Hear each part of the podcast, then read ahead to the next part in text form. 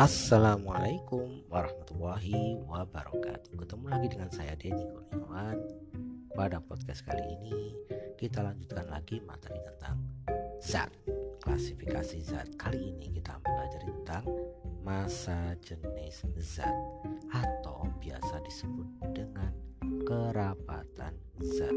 Masa jenis zat ini Kalau di dalam IPA Itu dilambangkan dengan huruf mirip P tapi bukan P ini adalah huruf Yunani yang dinamakan Rho atau RHO.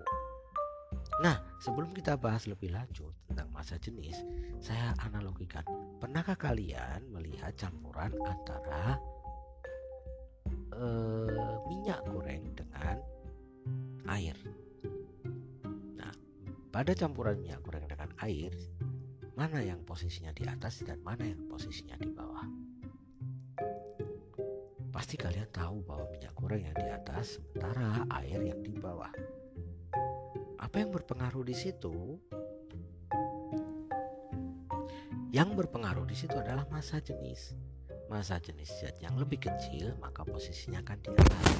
Sementara masa jenis yang besar posisinya di bawah. Jadi kalau kita campur antara minyak goreng dengan air, minyak goreng di atas, itu kesimpulannya adalah masa jenis minyak goreng lebih kecil daripada minyak masa jenis air. Nah, masa jenis itu adalah perbandingan antara massa dengan volume benda. Itu disebut dengan kerapatan.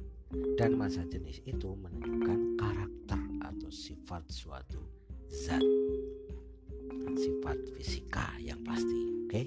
jadi kalau kita emas segede kerikil dengan kita punya segede itu masa jenisnya sama. Jadi masa jenis minyak dan air itu selalu sama. Nah masa jenis seperti kita tahu di bab yang pertama itu diberi satuan kilogram per meter kubik dalam satuan internasional. Sementara satuan yang lebih kecil lain adalah gram per sentimeter. Kubik di mana konversinya adalah satu kilogram. Maaf satu seribu kilogram per meter kubik. Itu sama saja dengan satu gram per sentimeter kubik. Jadi kalau massa jenis minyak goreng. Saya ambil contoh adalah 800 kg per meter kubik. Itu sama saja dengan 0,8 gram per cm kubik atau gram per mililiter. Itu sama. Nah, masa jenis karena masa jenis zat itu adalah perbandingan massa dan volume suatu zat, maka di dalam IPA dirumuskan Rho atau massa jenis sama saja dengan massa benda dibagi volume benda. Di mana massa satuannya dalam kilogram atau gram dan volume satuannya dalam kilogram atau gram. Ya, kita ambil contoh misalnya. Ya, sebuah balok baja memiliki ukuran panjang 10 cm, lebar 8 cm dan tinggi 6 cm setelah ditimbang ternyata masanya 4080 gram. Berapa masa jenis baja tersebut? Kita nyari meter kubik dan satuan kilogram per meter kubik. Nah dari soal tadi diketahui bahwa panjangnya adalah 10 cm, lebarnya adalah 8 cm dan tingginya adalah 6 cm maka diketahui volumenya adalah panjang kali lebar kali tinggi 10 cm dikali 8 cm dikali 6 cm ketemu 480 cm kubik. Berapa masa jenisnya? Kita jawab masa jenis adalah masa dibagi volume jadi tadi masanya adalah diketahui 4080 gram. Dan dibagi volume volumenya adalah 480 cm kubik dan pembagian itu diketemukan 8,5 gram per centimeter kubik nah 8,5 gram per centimeter kubik itu berapa kilogram per meter kubik? Nah tinggal kita kalikan 1000 8,5 gram per cm kubik sama saja dengan 8.500 kg per Nah, penerapannya dalam kehidupan sehari-hari apa? Nah, ketika ada kebakaran yang melibatkan minyak, maka kita tidak menggunakan air untuk memadamkan api tersebut. Kenapa? Karena ketika air disiramkan ke dalam minyak, justru air berada di bawah dan minyaknya di atas. Akibatnya adalah air akan, air akan mengalirkan minyak dan justru itu akan membuat apinya akan menyebar karena apinya pada posisi minyak. Nah dalam peristiwa kehidupan kita sehari-hari kita dapat menggunakan konsep masa jenis dalam proses industri. Misalnya kapal selam. Kapal selam adalah proses kapal di mana dia bisa terapung melayang dan tenggelam di laut kapal selam ini didesain dengan sangat lebar sangat besar nah pada saat ingin terapung maka dia mengeluarkan seluruh air di dalam tabung kapal selam supaya masa jenisnya kecil. Kenapa masa jenisnya kecil? Karena ketika air dikeluarkan dari ruangan, maka volumenya akan semakin membesar dan masanya tetap. Ketika volume membesar, masanya tetap, maka masa jenisnya kecil. Nah, ketika masa jenisnya kecil, maka kapal selam akan terapung.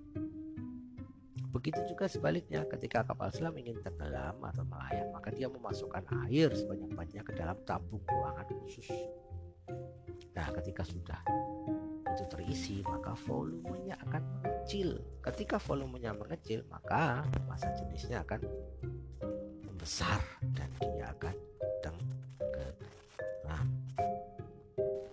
Nah, ini juga. Kapal selam ini diambil dari konsep ikan paus. Ketika ikan paus akan terapung ke permukaan, maka dia membuang seluruh cairan di dalam tubuhnya.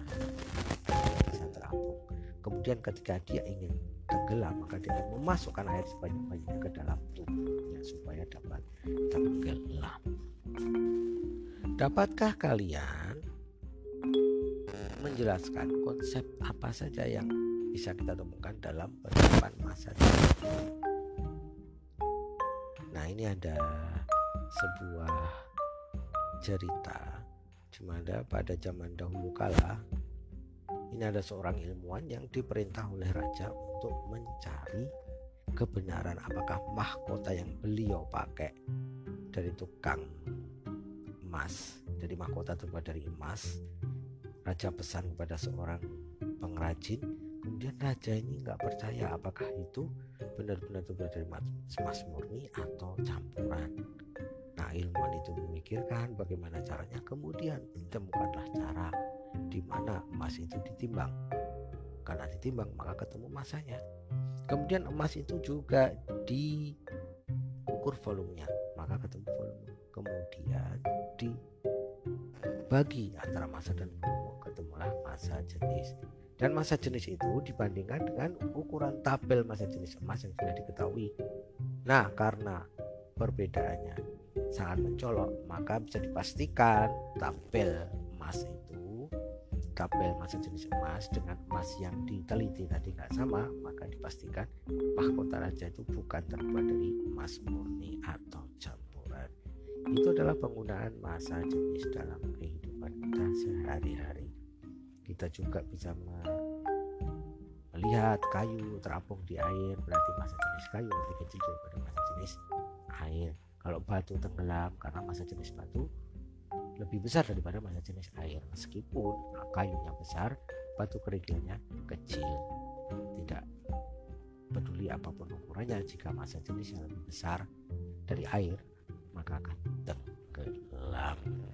nah itulah tadi konsep masa jenis yang kita pelajari hari ini.